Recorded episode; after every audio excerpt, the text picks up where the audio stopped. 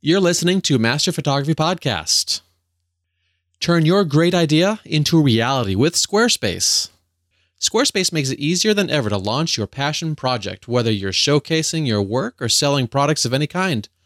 With beautiful templates and the ability to customize just about anything, you can easily make a beautiful website yourself. And if you do get stuck, Squarespace's 24 7 award winning customer support is there to help. So head on over to squarespace.com slash improve for a free trial. And when you're ready to launch, use the offer code improve and you'll save 10% off your first purchase of a website or domain. So squarespace.com slash improve.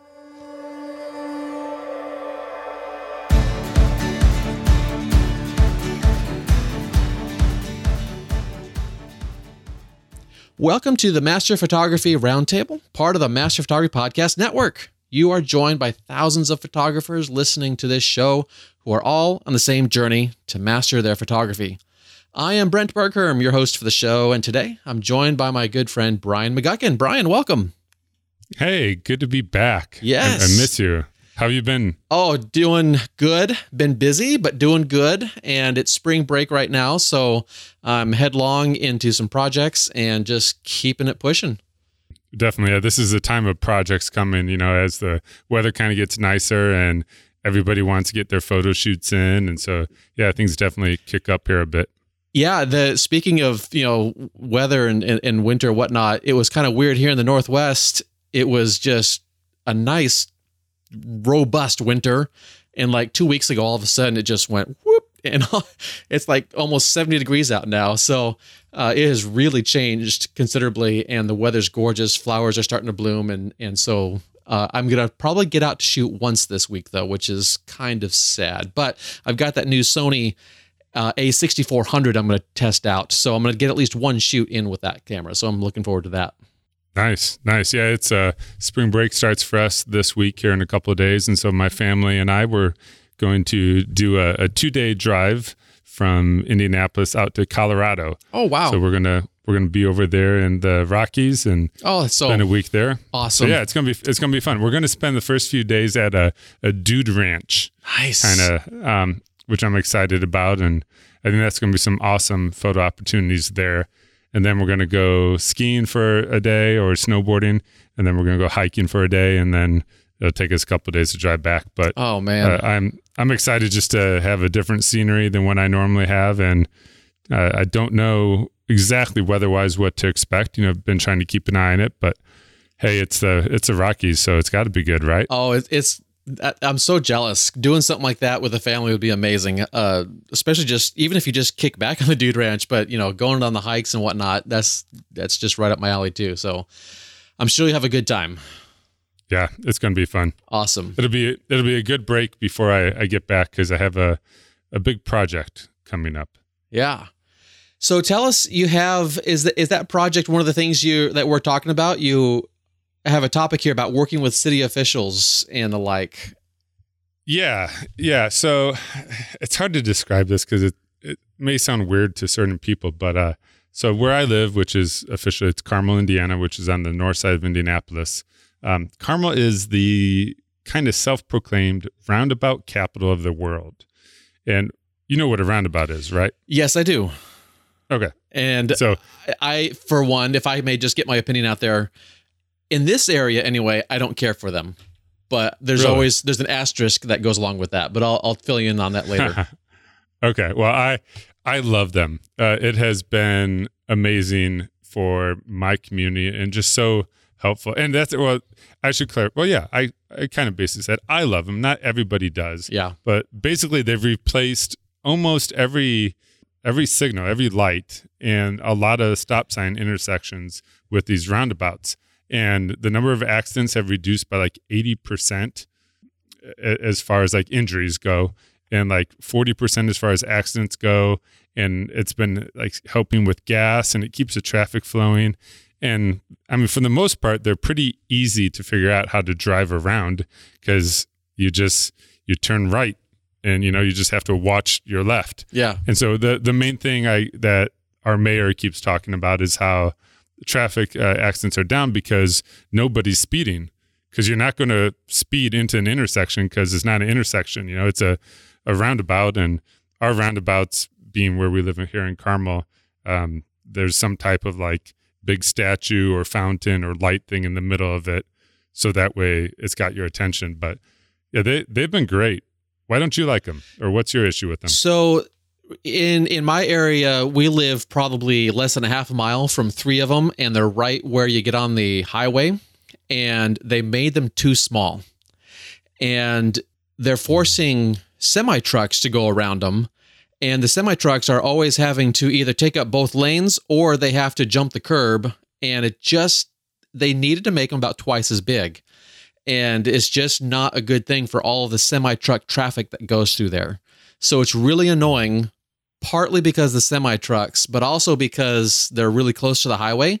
And people love to just ignore the fact that when you're coming into the roundabout, you need to be the one that is doing the yielding. If you are already in the roundabout, you have the right of way, and Right. they love to just fire right on in there. And I've almost gotten into about four accidents myself just because people are shooting right in and they're not paying any attention to how you're supposed to treat a roundabout. And so it just is really annoying because they're not big enough. If they had made them bigger, I probably wouldn't hate it so much, but I'm I'm not a fan of, of these here. And so that's why I said it has an asterisk going along with it because it is qualified with just however they're treating it here, uh, just you know, less than a half a mile from my home.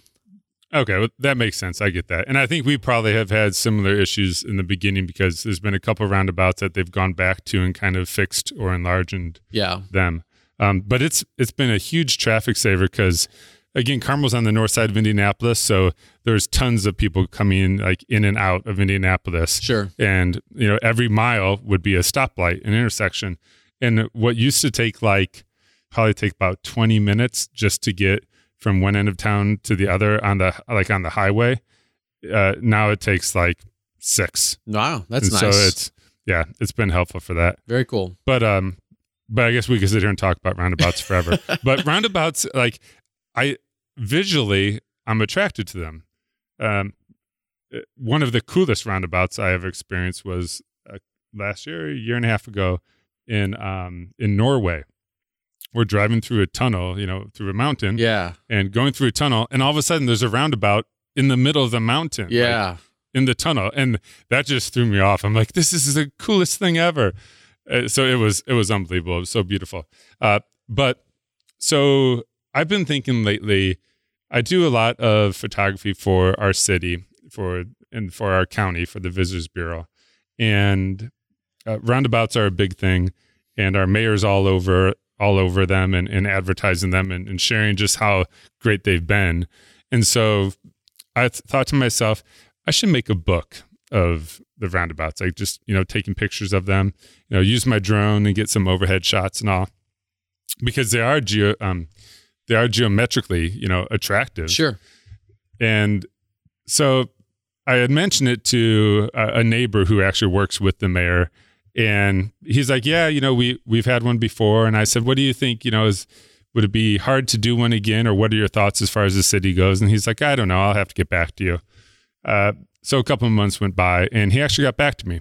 He said, "Hey, the uh, the city actually came to me and asked about doing another roundabout book, and I mentioned that there's this great photographer that lives in our community, and he's a teacher as well. So you know he's part of the community, and and that you had mentioned wanting to do it as well. So he said, you know, let's get together and let's talk and kind of like figure out, you know, what this would consist of and what they're looking for. So I haven't really been in a situation before. You know, most of what I've shot are, uh, you know, weddings or for a client where I just say, you know, here's my price, you know, ahead of time for the packages and all. Or uh, when I did some work for the travel company before, uh, you know, it was a certain amount per day. Yeah. So this was a totally different thing for me because it was kind of like a project, and I've never really had a project like this. So uh, basically, they said by the time it's all it's all said and done, there's going to be 125 roundabouts, Mm. Wow. which right now, right now, I think we have 110. So there's about 15 more that they're going to be working on over the next year or so. And they're like, what we want is we want um, we want a couple fo- a couple photos of each roundabout. You know, some from the ground, and then also you know a couple from the air from a drone. And so they're like, you know, wh- what do you think that's worth to you? How would you price that? Wow. And because they also said, you know, we don't really have a budget for it. Of course. well, the the county I'm in is one of the most affluent counties. Well, it is the most affluent county uh, in uh, in Indiana, and probably one of the top in the Midwest area. And so I'm like, okay, you're a city, you don't have a budget for it, but you've got to have money for this. Right. And for as much as you love to advertise these things, this book is going to be important to you. mm-hmm. So b- before I I talk more, like, how would you have approached that? Oh my, that would be that'd be so difficult. Are they looking for a single price, a package price, or are they willing to go on a on an hourly rate kind of a thing? Because it'd be tempting to just say, you know what, let's just do hourlies, and I'll license the images for you know the use that the city needs, but I'm also going to be able to still use the images for whatever my needs are as well. Uh, I'd be tempted to go that way about it. But if they wanted to have, uh, you know, a full-on package deal, uh, we would have to have some kind of payment over time because this is going to be a huge project that lasts at least a year, and then you got to. I imagine you're going to be putting the the book together as well, or are they going to hire a designer to put the book together? Yeah, no, they're going to. Um, well, first they want to have it done by the winter, so Wow. it'll be less than less than a year to do. Okay. Um, and they're going to put the book together themselves. There's actually there's a company that kind of owns the right to or, or has designed all the roundabouts. So the city's going to be selling the book as well as um, as well as the company that'll be pushing it, and they want to have the rights to all the images. So the the price just went up.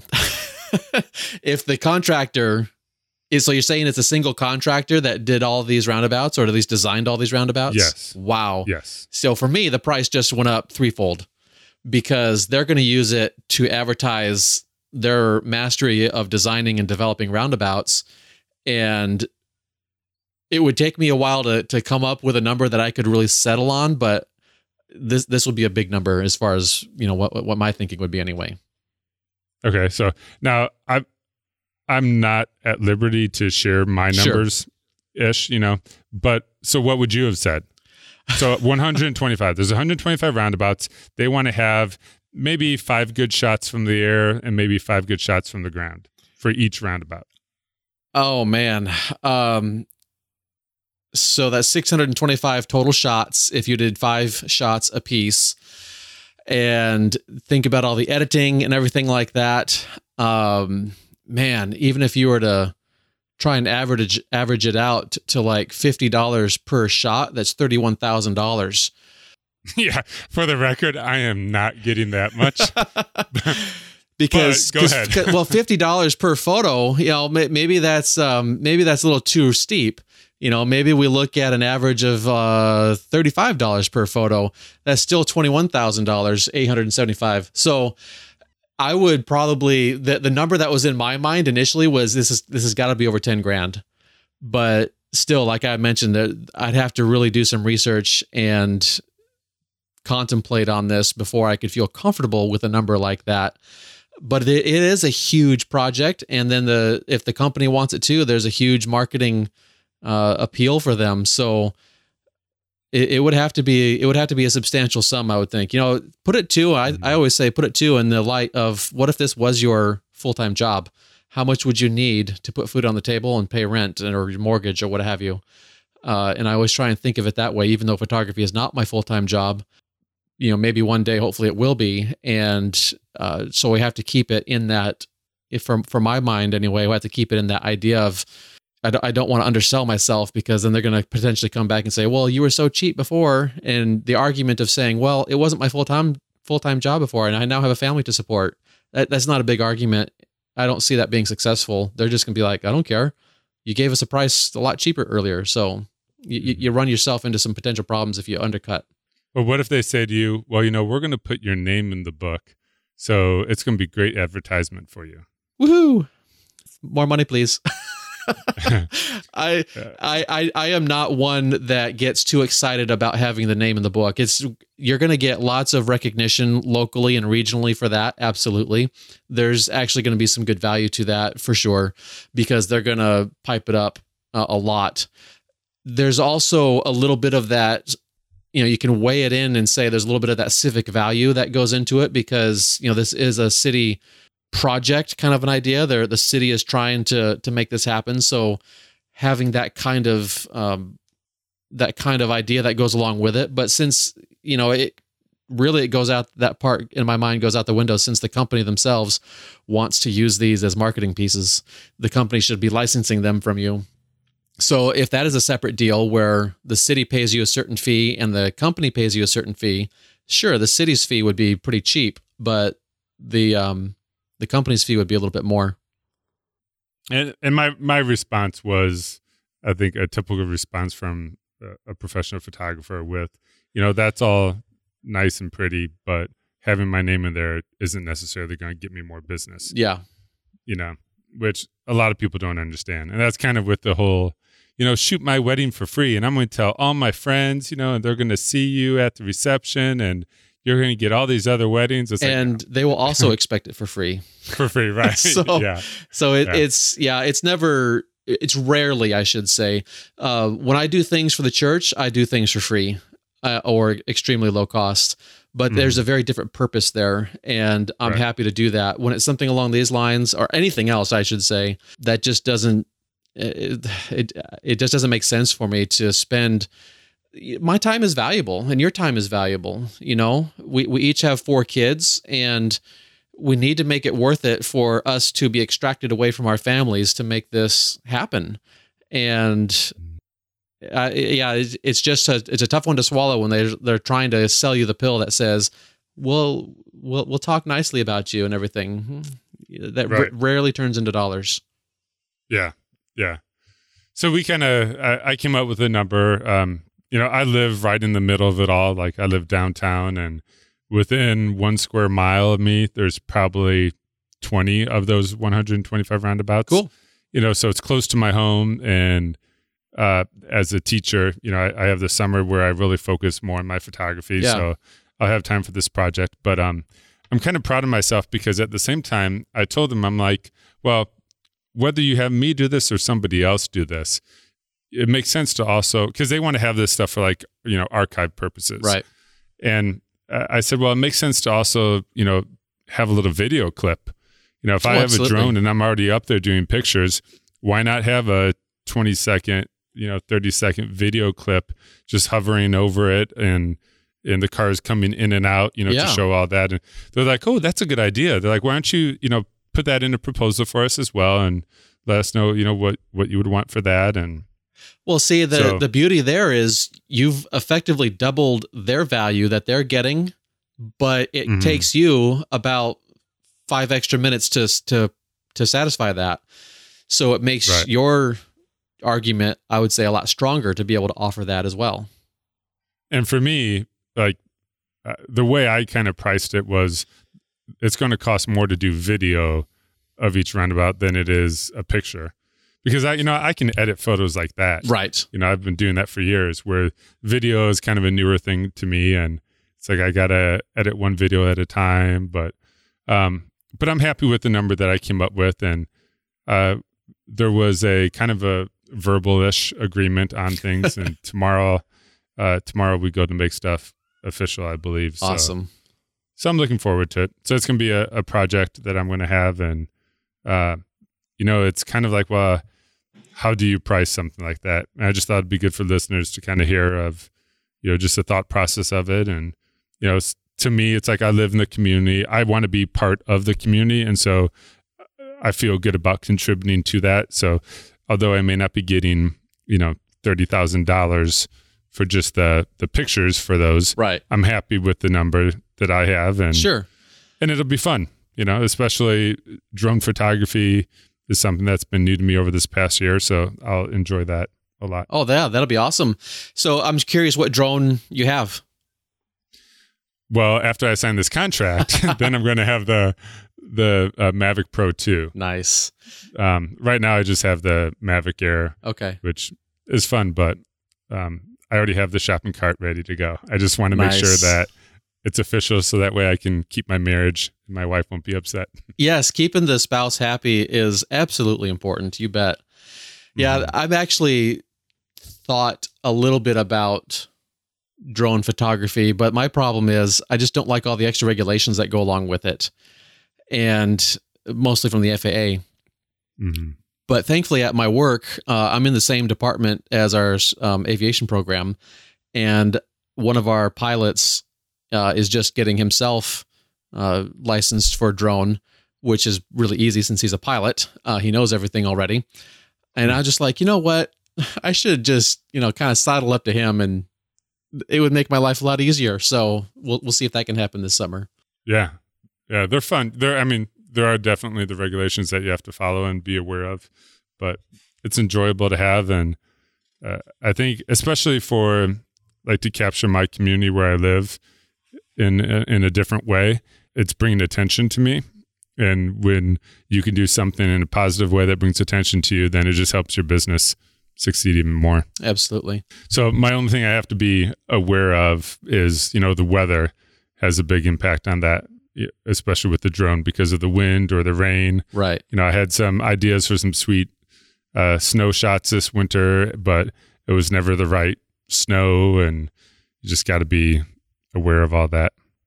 Cool. Well, that sounds really intriguing, and I hope you can tell us more about that as the project unfolds. Because I think there's, I would imagine there's a lot of listeners that are interested in drone photography as well, and and this might be something that can inspire them. Because I would think a lot of our little towns, yours isn't really a little town, but a lot of our towns and cities probably could use something like this, and and it might just come together for some listeners as well. So that'd be awesome to hear back more about this. Yeah, yeah, hopefully. So the other topic that I wanted to discuss Yeah. uh, deals with uh, kind of I don't know the official term to use for it, but almost like having like a little gallery show, like a gallery viewing. Sure. Um, you know, whether it be your work hanging up somewhere for a month, or maybe just a week, or maybe even just like a night or a weekend. Have you ever done a gallery viewing? Yeah, I have. It's been a long time, but literally within arm's reach, I'm now holding this this book from photographer to gallery artist eh, by Kara Lane. I've read, I don't know, 15 pages of it, and then life got busy with other stuff. Uh, so it's been something that has always uh, been close to the top of my mind, but I've never jumped, I guess, to that next thing to con- to actually contact galleries to to make that happen. It would be probably easier to get into some other companies, whether it's maybe if there's a doctor's office or anything else like that, possibly it might be easier to to display some images in those types of places. Is that what you're thinking about too? Um, yeah, somewhat similar. First, how'd you come across that book? I wish I could tell you. Um, I I can tell you. did did you bring it up to me? Uh, well, on my on my podcast, Thoughts on Photography, That must be that it. I I haven't brought it back to life again yet. She actually reached out to me ah, uh, a, a few years ago, and ironically, she lives like in my area. I bet you that's it. I listened to that podcast and I bought her book, so it There worked. Awesome. All right, that's funny. Well, we have our local uh, our local library is a, a very nice. It's an amazing library, and they have this like artist wall, Awesome. and there's an artist of the month where uh, you can have whatever if it's like knitting or drawing or metalwork, any type of art form, and you get to be the artist for the month. cool. So a couple years ago, I was the artist for the month, and so I I had a handful of pictures at that time that were framed in canvas and um, acrylic and just a whole bunch of different prints.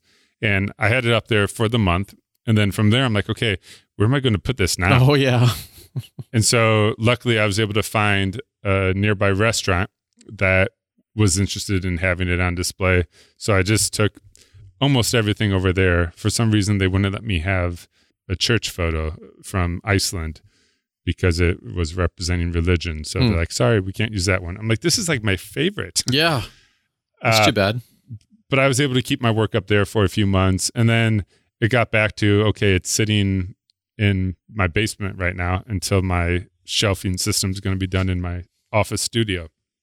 Somebody recently approached me and just said, "Hey, I have a friend who uh, does this like artist gallery thing for a weekend, and your work would be up there. And you know, we have. Are you familiar with like First Fridays and Second Saturdays? Yeah, they're kind of some kind of um, community event type thing or something like that. Yeah, that are art, yeah, usually oriented. Right, right. And so I, there's one which I didn't realize. I always thought it was just First Fridays and Second Saturdays, but there's one called Third Thursdays. And so uh, they have like on a Thursday, you come to this uh, restaurant and it's kind of in the middle of nowhere, but I guess a lot of people come to drink wine and kind of check out the the artwork. And usually there's some type of musician also playing. But it allows you to, you know, you're there during that time so that the the viewers can uh, get a chance to meet you and Cool. to talk with you. And so one of the things that can be done there is uh, you can have prints available to sell. And that's something that I have not done yet. You know, I've had my work displayed in multiple areas, but I've never been there for one of like a, a gallery opening, like with prints to sell. So, you know, in my mind, it's like, okay, well, what's the most common size that I should have? Right. And do I just put in a sleeve or do I put in a sleeve with a mat? Or and I, do I print it myself? Or do I print them online? And do I have five of these or this or that? And and and I, I know you have experience with printing. Yes. So my guess is that you would probably print yourself or would you outsource some of this? For the most part, I would probably try and print it myself. And the biggest reason I would do that is largely cost oriented because when you're printing yourself, you, you got to pay for the paper and you got to pay for the ink, the mat board as well. And that's probably it. For an 11 by 14 size image, you probably have seven to $10 wrapped up into that print, plus your time, of course. And seven to $10 maybe a little more. Maybe it's 10 to 15 if you got really good paper and a really good mat board or something like that. Uh, and then, of course, you need to add in the uh, backing board. So it'll be closer to 10 to $15 because you have the backing board. Uh, and then you need to have the ability to uh, wrap it up and put it in that sleeve. So between 10 and $15. But that also need to look at are you going to buy the mat board or are you going to cut it yourself? You have to have the space to cut it yourself and you have to have the skill to cut it yourself. So there's lots of things that goes along with it. But that also helps you decide what size you're going to print because you mentioned that too. So there's all these things that kind of funnels down from, you know, the everything is possible and it funnels down to saying, well, what what can I really do? What can I really make happen here? Uh, what's what's actually reasonable? So if you want to do canvas, most folks need to outsource that. If you wanted to do metal prints, that's going to be outsourced. And you mentioned, I think, in the library, you had some acrylic prints too. That's a really complex process to face mount acrylic. I've done it and it screwed up the couple times that I did it. And I was just like, mm, I'm not going to try this again because I just don't have time to figure it out. I'll stick with what I know. Uh, maybe sometime down the road, I'll get back into it. But it's a super, that can be a super complex process. So it just kind of depends on what the nature is of what you're looking for the standard traditional print that's relatively easy to do. Uh, but of course, you have to have a printer and, and all that stuff too. So there's costs there as well. Well, all I have is the the Canon Pro 100. Yeah, well, that's a fine printer. So, so that's what I have. So uh, I'm not an expert like you. You're you're you're making the course. Tell us again briefly about your printing course that you have that you're working on. I Because you you've spent like months and months working. Oh my goodness. months and months is definitely the way. I the, the last uh Thanksgiving and Christmas breaks every waking hour that wasn't put into uh, planning for the next you know thing at the school or what have you i was videoing and editing the the videos and this spring break now that i'm in the middle of that i am putting all the final touches on things are going to go on the website starting tomorrow. It's all coming together and i'm just bubbling with excitement because i'll finally be done uh, with this huge huge thing. But yes it's all about getting uh, understanding what we need to do with our images. And that's one of the things that I think we can also be kind of a little more cautious about because, especially when you're starting to say, hey, I, I would like to charge money for this. I, I would hope you, Brian, have the confidence that your art is quote unquote good enough to charge the price that it's worth, not, you know, downgrading it to like 15 bucks for a print just because, you know, you're sheepish about it or whatever the case might be, whatever reasoning one can come up with in their mind. But if you have some experience getting the print going and you're understanding all the stuff that needs to happen for uh, getting just consistent results and really good results, then then that can help enhance your ideas there of, of confidence in in your imagery. And so I don't cover the idea of um, matting the images, but everything up until that point, yes. And I have the Canon you have the 100 i have the pro 10 slight differences between those printers but they're so minimally slight it's not hardly worth talking about uh, the experience is pretty much the same so it's um so it's a it's a fine printer and you'll get good results out of that printer and you would be able to command a, a decent price for your art from those from that machine as well okay so then let me let me do this because i'm sure there are a handful of photographers out there who also are in a similar position with me as far as like, okay, I've got like my final piece going, but what if somebody wants to buy something and they want to buy it like there on the spot? Right. So, you know, like I have no wisdom in print settings and colors and papers and this, this and that. I've got my computer, I've got my Canon Pro 100, and I believe I should have prints available for people to buy. Yeah. So tell tell me what to do. Oh goodness. How long is this episode? okay. Tell no. me what to do in less than three minutes time. Oh, we'll, we'll probably push it to five. So right. practice, practice, practice is uh, probably the best thing I can say. And I really would say practice with small prints. Well, it, I'm I'm so bad in an interview like this because there's so many things that go on in my mind as I'm trying to put words together. What it comes down to is practice, though, and practice in something like a five by seven print, or what might even be better is to say what's your gonna what's gonna be your final print size. Maybe it's gonna be 11 by 14. That's a very common size, and people will be able to get frames for that quite easily. And so, if you were to do an 11 by 14 matted to 16 by 20, let's say, that's a very common frame size then so pause pause. Yes. So are you saying that's what i should do? Probably should do something like that because right, so 11 11 by 14s is what i should print. 11 by 14 to 11 by 16 somewhere in that department 11 by 14 is way more popular for buying a mat a pre-cut mat but when you're testing out on that 11 by 14 if you were to take your 13 by 19 paper and print your 11 by 14s you're going to spend gobs of money just testing things out and getting it honed in so i would say crop into that, go ahead and get it set to that as far as you know the, the size, but then take your selection tools in Photoshop and crop out a five by seven area where you're just getting rid of all the other stuff. So you're not necessarily resizing, you're just isolating this five by seven area. And you right. you can work with that and work with getting your sharpening settings on a smart object because then you can change it and you can say, oh, that was too sharp, and just easily draw it back put in some more, whatever the case is on your sharpening settings. Because really, usually in my experience, it's the output sharpening that is the most valuable piece of information that you can get when it comes to giving a nice output quality print because you can easily overdo it. And if you don't do enough of it, then the print just doesn't have that that magnetism that you want it to have that doesn't have that drawing force that you want it to have so select a nice section of the image that has some good detail and some good not, you know, negative space that's and then you can print five by seven sections and you can then be able to uh, be really efficient on your use of ink and paper.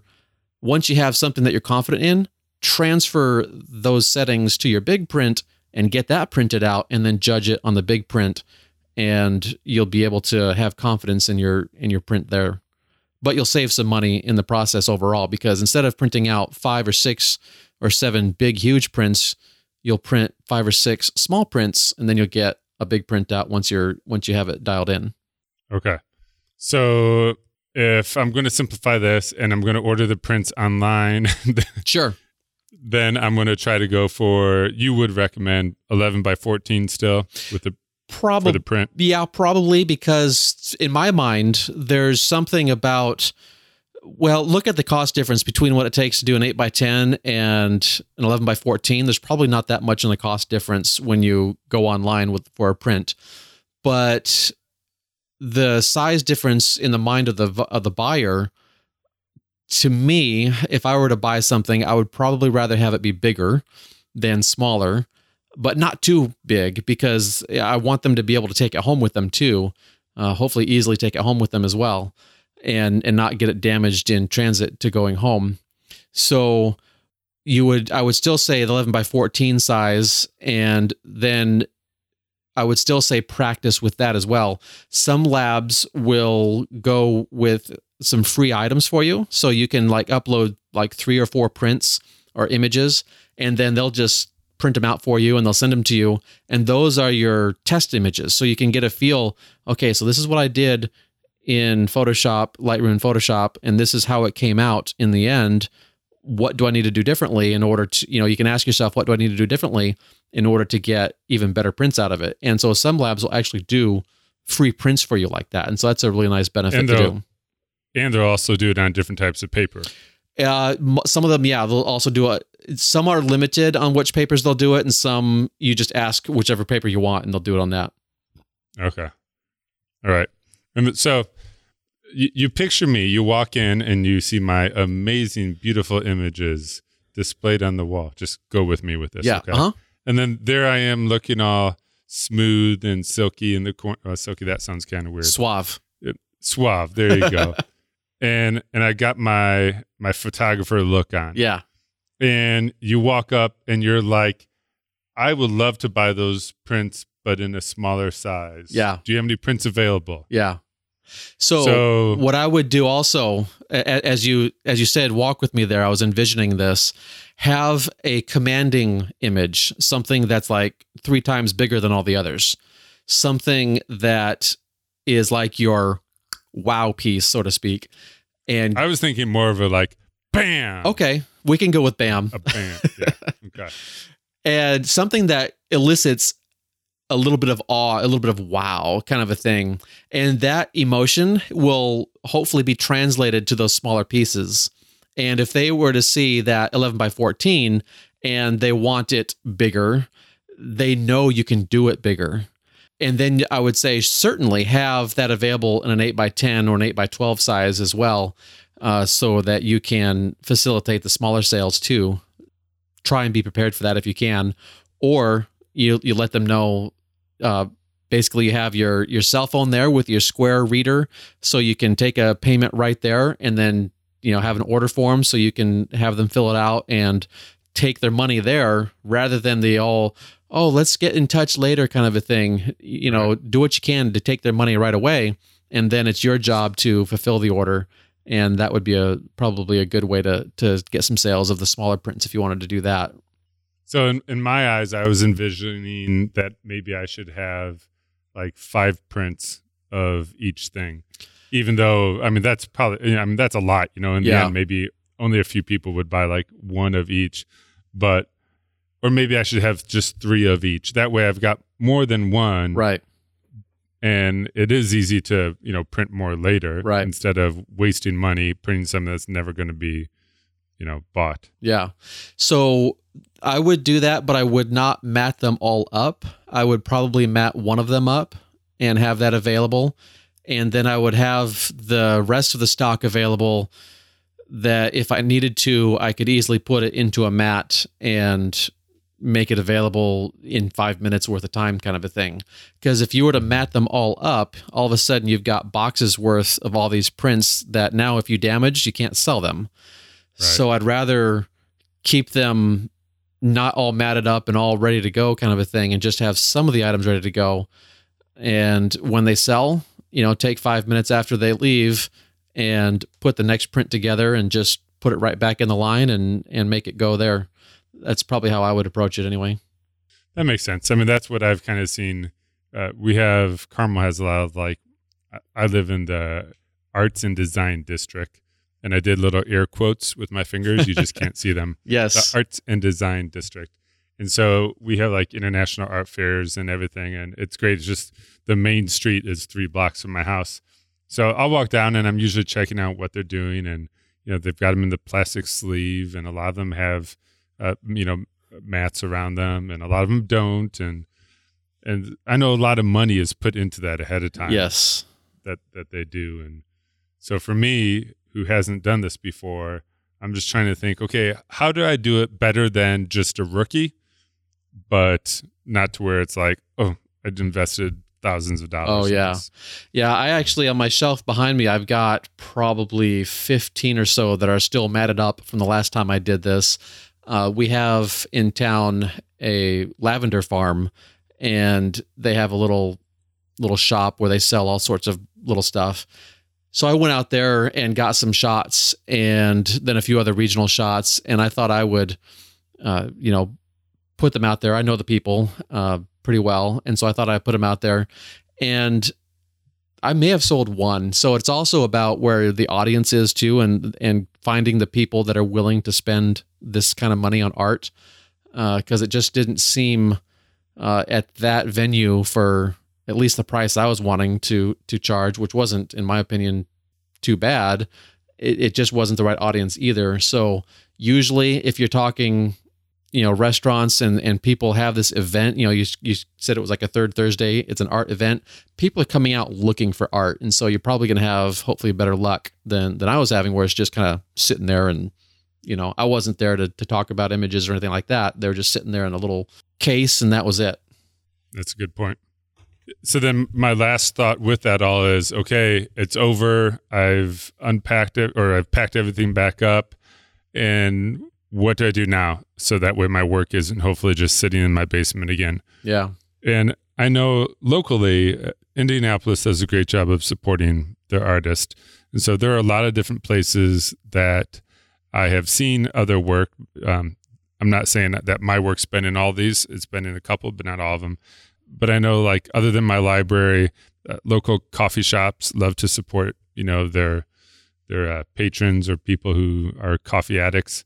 Um, even some like your dentist, you know, might enjoy stuff up, a, a winery, bar, restaurant, uh, even corporations. So, you know, for someone like me who I- I'm in a school, you know, I, you know, as teachers, we totally, it's like a totally different life in a classroom than it is to picture being in a corporation. oh yeah And there are a lot of people out there where I think you just need to share. You know me, I, I talk a lot about the importance of relationships Right. and, you know, let people know what you're doing in life because people want to help other people. And so, you know, let your family and your friends know, hey, I've got some pictures that I'm looking to hang somewhere. Does your office or your company, you know, ever need work, you know, artwork hanging, or do they have a spot where they allow work to kind of be rotated? Because I know that there are like sometimes banks in our area. There's a like a big bank office building that supports local artists, and um, there's an like an artist of the month type thing there. So just trying to find uh, different places to allow your work to be on display instead of sitting there getting all dusty. Yeah, that'd be great. Well, before we get to our next topic, we have a sponsor to thank. Turn your dream into a reality with Squarespace. Squarespace makes it easier than ever to launch your passion project. Whether you're looking to start a new business, showcase your work, publish content, sell products, and more, Squarespace is the tool for you. With beautiful templates created by world class designers and the ability to customize just about anything with a few clicks, you can easily make a beautiful website yourself. Squarespace's powerful e commerce functionality lets you sell anything online, and analytics help you grow your site in real time. Everything is optimized for mobile right out of the box, and there's nothing to patch or upgrade ever. Buying domains is also simple, and you'll get the help you need with Squarespace's 24 7 award winning customer support. Squarespace empowers millions of people from designers to lawyers to artists and gamers, and even restaurateurs and gyms to turn great ideas into something real.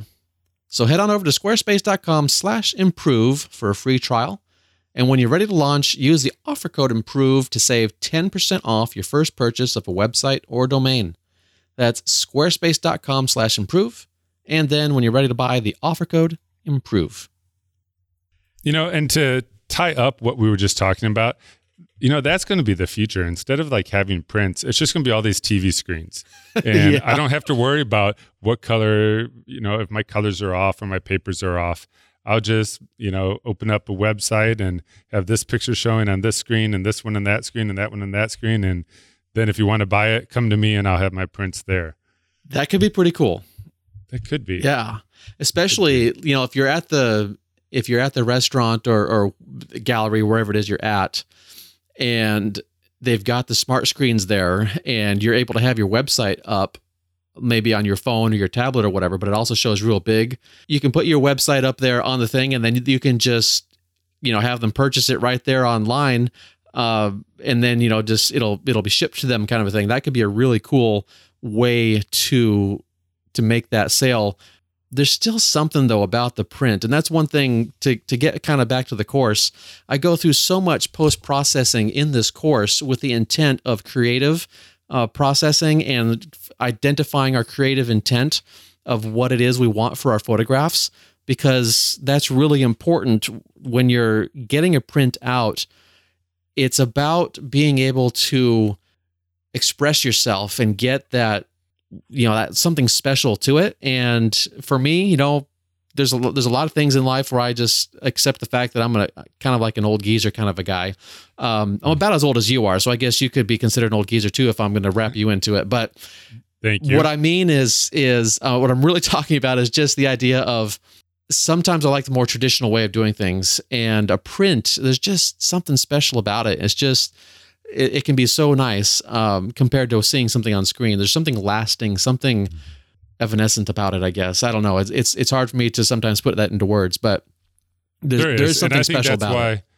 And I think when most people that attend something like a, a gallery, you know, they they want to see that. Yeah. They want to. There's that that experience. I mean, that's why it's fun to go to an art museum and see the work hanging up instead of just googling it and looking in images and seeing it there. Right. You know, there's so much. about that physical copy. Absolutely. So let's talk about this idea. I, I kind of titled it Respecting Places. And the first one, I have two of them to, to talk about. And the first one recently in the news comes from Auschwitz. Have you been to Auschwitz? Almost, but no, No? because Barbra Streisand was there that day. Okay. I mean, that's the that's the brief, quick answer. All when right. I was one of the cities I had a photograph for the travel company was Krakow, Poland, Mm. and so when I was there, I'm like, oh, you know, I, I'm in I'm in this area. I want to go and, and visit one, and but uh, it was closed down for the day because I guess Barbra Streisand was going to visit. That's what I was told. Interesting. So no, I okay. I have not, but All right. I study it and I teach it in class all Oh the my time. yes, it is. It's such a sobering place. I was there in 2016, and I- it's almost hard to pick up the camera and shoot a picture just because it's such a sobering place. At least that's my impression on it. That's my you know experience of of being there. I wanted to talk about this today because the Auschwitz Memorial Twitter page was asking people simply to not take selfies on the tracks that lead into the facility. And their tweet reads, quote, Remember you are at a site where over 1 million people were killed. Respect their memory. There are better places to learn how to walk on a balance beam than the site which symbolizes deportation of hundreds of thousands of their to their deaths. So, you know, hmm. they they didn't you know save any punches. They they just went all out. You know, respect their memory. They're being very uh, clear in what their their purpose is. And if you want to hear a little more about Auschwitz, I actually interviewed a listener who took part in an event called March of the Living. It's something they do every year. And so he went over there uh, a year or two ago, and that's on the Latitude of Photography podcast. So, getting back to this though, they also then included some pictures that they others have posted of people walking on the tracks, and they're literally just doing their common "oh oh no, I'm about to fall over" kind of thing. Things are just really casual. There's just you know it, it, looking at those images, I could kind of see. To me, I could kind of see what they're what they're talking about. But there's some people that kind of pushed back a little bit. And, you know, some are saying, you know, walking on them is symbolizing that we're in a much better place right now. And they're saying, let people smile. Remembrance does not mean being solemn and stern all the time. And so then they kind of went back and forth. The museum uh, was going back and forth with uh, some of these people. Uh, so I just thought this was an interesting thing about respecting places. And it's not, you know, maybe what they're trying to say is it's not just about you. You know, when you're in a place like this, think about someone other than yourself. I don't know. How do, how do you mm-hmm. read this, Brian? I, I'm uncomfortable now. Uh, to be honest, like I feel both ways. Yeah, and I so can understand that, both that ways comment, too. Well, that comment about how walking on it symbolizes that we're in a better place. No, it doesn't. you know, it, I get that people want to walk on it, especially kids, and I don't have an issue with walking on it. Uh, you know, me personally, I've taught about the Holocaust for 20 years now to sixth graders, and like I'm always emotionally touched by it. Yeah. And I think I like if I were to be there, I would probably want to have my hand on a rail and squat down and mm-hmm. just hold it and just I, I, don't know if it would bring me to tears or what. I'm sure many parts of it would. Um, but I don't sit there and think, oh, they're walking on it, you know, so it represents this. It rep-. You know, I I don't think that you should like goof around when you're there. And, you know, I think that with all the countries that I've traveled and visited, as you have as well, um, I think it's important to show respect, you know, because you're in a different country with a different culture and there are things that you may not realize may upset people. Like I picture, you know, we had just last month, we had um, somebody who survived the Holocaust come to our school and speak to our sixth grade students. And I could tell you that if they were there and there were people goofing around, they probably would have gone over and yanked the person off the rail. Sure. And said, Do you realize what took place there? And not in a way that is like saying, Oh my gosh, you're doing the worst thing ever. Yeah. But more of the way of, Hey, just show more respect. Yeah. And understand what took place here and what's going on. And, you know, I would probably walk down the middle of the track. I mean, I can't balance very well, so I wouldn't try to to walk on the on the rails. But you know, I would I get like wanting to walk it and visualizing the route that you know the train took and and all the horrible things that came from it. Yeah. But so I I feel both ways about it. You know, I, I don't think that it's a place to go and goof around. It's not Disney World, but I don't have an issue with people wanting to smile there. I mean, I do think I maybe would struggle to smile, you know, in, in right. a place like that. Um, actually, I wouldn't even want to be in the photo.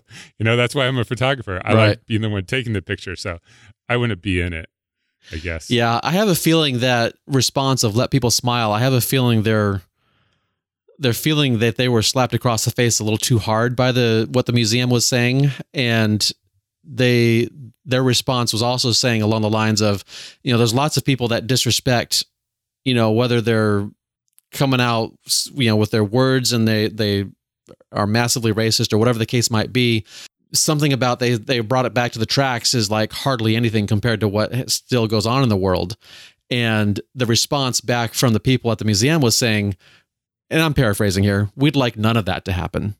you know, mm-hmm. we understand these different levels, but here we're saying this isn't the place for any of that to happen. And I was like, well, you know, I, I can understand where they're coming from too. And pretty much my position is more power to them. I'm really pleased they took it on and they spoke up for this, but I would hate for it to come to the point to where they just all of a sudden they're, you know, they have guards out there policing it because that's just in an even sadder state of of society if that if it comes to that. But I just hope that that it can be something where yeah, walk along it for sure and experience it and like you said, envision what what was going on. Try and learn from it uh, as best we can. But anyway, another one that is totally not related except for just the idea of of uh, respect and the idea of in one one uh, article I read, they talked they talked about all these Instagram influencer wannabes were descending on this little town of Lake Elsinore, California. And it got so bad with the super bloom that happens with the California poppies in this place called Walker Canyon. They had in one week, I think it was over 66,000 people descending on the town. And mm. it's just like, what has happened here to where for some reason everyone is just like drawn to it, you know, like a like bugs to a light at nighttime. And the part that troubles me about this one is that people are hiking in places they shouldn't be hiking and they're kicking over rocks and there's people below them in this canyon and they even had these um, ambulances running back and forth and there was a couple of injuries going on and it just was overwhelming for this little town the city even offered a shuttle of $5 per person to help alleviate the congestion but on saturday a couple weeks ago or last week whenever it was the wait times reached 45 minutes and then on the following sunday it doubled and at that point the city has just said we've had enough and they shut it down but then people are still coming in even though they've shut it down and it was backing up. Things were backing up on the highway, and it was just like overload. I don't know what you think of stuff like that, Brian. I don't. I don't know what I think about it either. Like, first, I think it's unfortunate that people would be, you know, walking off path and ruining, you know, what people are coming there to see. At the same time, it's like I don't blame people for wanting to come to see something that's extremely beautiful. Right. Yeah. You know? That's that's the that's the conundrum on this one it's so beautiful and it's just people are like awesome i want to go too but you know i've heard of other places um, i forget exactly where it was but there was some uh, sunflowers uh, in one location and people just started shutting that down too because it just became overwhelming these people uh, just came in droves and it's it's hard for small towns like this or you know little road systems or whatever to deal with that amount of traffic uh, for me this kind of a thing energizes me to actually go the other way, kind of a thing. When I see crowds like that, for some reason, there's just something in my mind that says, oh boy, you know, I, would rather go have an experience that doesn't have that many people. But I also have to be careful when I say that because I've been to some extremely popular locations in my life uh, to shoot pictures, like the Taj Mahal, let's say. And there's some things that, you know, I can't just say, oh, it's only because people and the mass and, you know, trying to get original pictures. But that is something that does come to mind to say, you know, I'd rather not go there. And I've started to take that on a little more, I think, to say when something becomes overly popularized, for me, I just start to be like, mm, I start to lose an interest and I'd rather see what else is there. But then that can yeah, also be a problem because if I go somewhere else and it's really awesome, maybe I'm bringing someone else there and then it's going to ruin that place too. Well, and you're going to spend so much time in Photoshop erasing all the people you know, yeah. out of the photos. Yep. And if you're just getting close ups, then I don't know. Yeah. It, well, and there's some people who they plan this trip out, you know, for weeks, right, uh, and, and maybe months or maybe even years to come and and see some like super bloom taking place. I don't know. I don't have answers for. It. Oh yeah, and I'm not pretending to have like answers this. myself either. Uh, but they did have one thing that was in this article that I link in the show notes. They did have a super bloom two years ago, and they hardly had any of the crowds like they had this time. It was just for some reason something happened this year where it was just all of a sudden sixty six thousand people.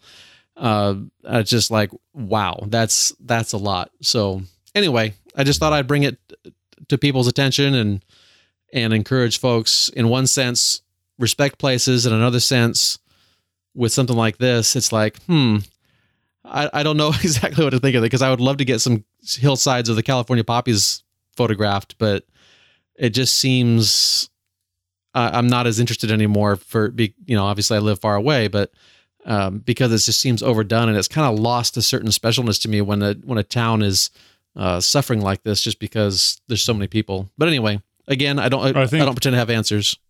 I think as photographers, we need to remember that it's not always about us. For sure, you know, it's not. It it's not. Even though to us it's about the shot. Yeah, it's not always about the shot. You know. Yeah. When when it's like affecting the nature that we're trying to capture or the people who work hard to preserve that and you know keep the place accessible and it's impacting them you know we've just got to remember that it's not always about us and yeah. things don't always go how we have it planned. Absolutely. So on our doodads of the week. What do you have for us, Brian? Yeah, so I am getting ready uh, for my for my trip out to Colorado, and I've got four kids, and there's going to be uh, they don't have devices, but we've got like some computers for them to be able to watch a movie halfway there and all that. So I'm going to need some electricity. Absolutely. And also uh, with the drone stuff I'm going to have going on, and as quickly as those batteries drain, I'm going to need my batteries ready to go again.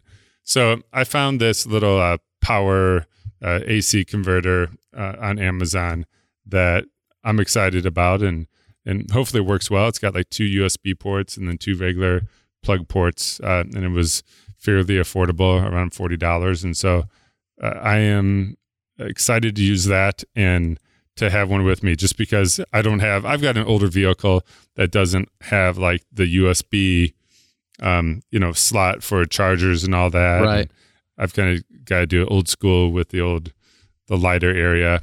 So See, I told you you're an old guy like me. I am. Well, you know, I don't know when the this will come out. Probably just before. So my birthday is coming up on April eighth. Oh, that's right. So it's coming up soon, and I'm going to be uh, 44. Yeah. So I'll be- actually. I, I'll be right behind you on June in June. So yeah, uh, catching up. yeah. So I mean, that's that's young, right? Absolutely. Yeah. Well, so that's what I that's what I picked. It just a a nice little uh, AC converter that will just take all my technology and keep it going wherever I need to go. What about you? It's amazing how cheap those things have become in the last couple of years. I mean, like 30 Oh, yeah. bucks for this. I I just need to get Mhm. one of those. So I chose No, wait, wait, wait, wait, wait. Do you really need to just get one, or is it one of those things where you're like, actually oh, I don't, but I want one? we we have a I might- get two because we have a power port in the back of the van as well. We have a minivan Oh, and so we got a power nice. port back there too. So we could power the the two older boys back there, and then um, run with us up front. Hmm. You know what? I didn't think about that. I might need to get another one really quick. Yeah. I mean, it was thirty dollars, and it came, I think, the next day, and I've got like three days till I leave for my trip. So, hey, that's a good point. Why not? You're smart. You're smart. A smart Okay, a smart old guy. there you go. What's yours? So last week I chose the Sony A6400 as my doodad. So this time I decided to include extension tubes, and that is something that'll just allow you to effectively convert any lens you have, I should say almost any lens you have, into a macro type lens because it affects how close focusing you your lens can do. It just adds space between your camera body and the and the um, the lens itself, and so that affects close focusing. And it, this thing comes in two sizes. It has a 16 millimeter tube and a 10 millimeter tube, and you can stack them together for a total of 26. So. Uh, I'm not changing to Sony. I, I, I want to make sure people understand that I don't view this anyway as like I'm switching to Sony kind of a thing.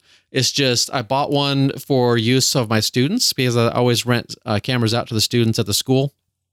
And this summer, when I go gangbusters crazy on some new video content for my website, I'm going to use this camera likely for my video. And I figured, well, why don't I just get some extension tubes as well and play with some macro on this really nice small camera? So it'll be amazing, I think. You know what else is amazing? I think it's amazing that for all the years that we've had this podcast going, like each time, each episode, multiple people have shared doodads. Like there's a lot of junk out there yes, there is. for us. And I know there's a lot of people out there who also probably like buy that stuff and one of these days they're going to send not me, they're going to send it to you. They're going to send you their their bills or, or their receipts and, and want you to reimburse them for it because there's a lot of cool junk that we just don't need but But extension tubes want- are not on that list. We do need extension right right no no no tubes. no i'm thinking of me having two power converters That's right. when i really did, maybe don't even need one so Yeah. What whatever happened to, you know, when you and I were kids, because you grew up in roughly the same area that I grew up. And when when I went on road trips, it was all about counting cows, pigs, and horses. uh well and we counted them backwards because Eh. Oh, there you- we sat we sat in the back of the vehicle Ah, yeah. you know looking and like oh there's one oh there's one And and it was also about, you know, okay, dad gets the left side of the vehicle, the kids get the right side of the vehicle, or or whatever. And then there, of course, is the alphabet game with letters on signs. And of course, so yeah, the the electricity kind of kills those kinds of games. Yeah. Oh well. Well, that's why you know, being a teacher, my kids are limited. My kids don't get devices uh, until they absolutely have a job or, or need one. Awesome. But yeah. So hey, speaking of teachers, you know, you being one and me being one, special shout out to all the teachers out there that uh, dabble in photography, or- Absolutely. or, rock or rock their photography. Um, You betcha. Yeah. Yes, good stuff. All right, so some reminders for you. Masterphotographypodcast.com is the home for the show. And if you want to head on over there to check out the show notes, links for all these things we're talking about, that's where they live. And then there's a Facebook group, of course, Master Photography Podcast. Search it for it on Facebook. And there is a question there. You need to answer a question about who the hosts are. And so if you were to put Brian or myself, uh, don't actually type the word myself, uh, you know, Brent is who I'm referencing there. And then we've got Connor, Erica, and of course, Jeff. And um, then we also have an Instagram account at Master Photography Podcast. You can look that up too. For my work, it's all available over at my website, brentbergherm.com. And that's where I'm going to be uh, hosting my course as well when it finally comes out. And I've got some some uh, workshops that are looking for a few more people. So the end of this month, by the time you hear this, you got like three or four days. Uh, if you're interested in shooting a total solar eclipse uh, with me and some other people in Chile this summer, uh, invite you to look that up on the website. And then also I've got the um, the shoot and print workshop. So it's happening here in Walla Walla, where we will go through in person that whole print process. That's going to be awesome to do and then Croatia later in the summer as well. So check that out over there on the website. And then, of course, my podcast, latitudephotographypodcast.com. And Brian, where can we find you? Uh, you can find me. My website's brianmcguckin.com. My handle for social media is at Brian McGuckin. Uh, I'm going to be working on my YouTube a little bit more, getting that going. Uh, Instagram's probably where I throw up my newest of things whenever I get around to it. Sounds good. Yes, I've got some things on YouTube as well. And so you can search there for that as well. And thank you, everybody, so much for listening. And we'll see you again in another seven days.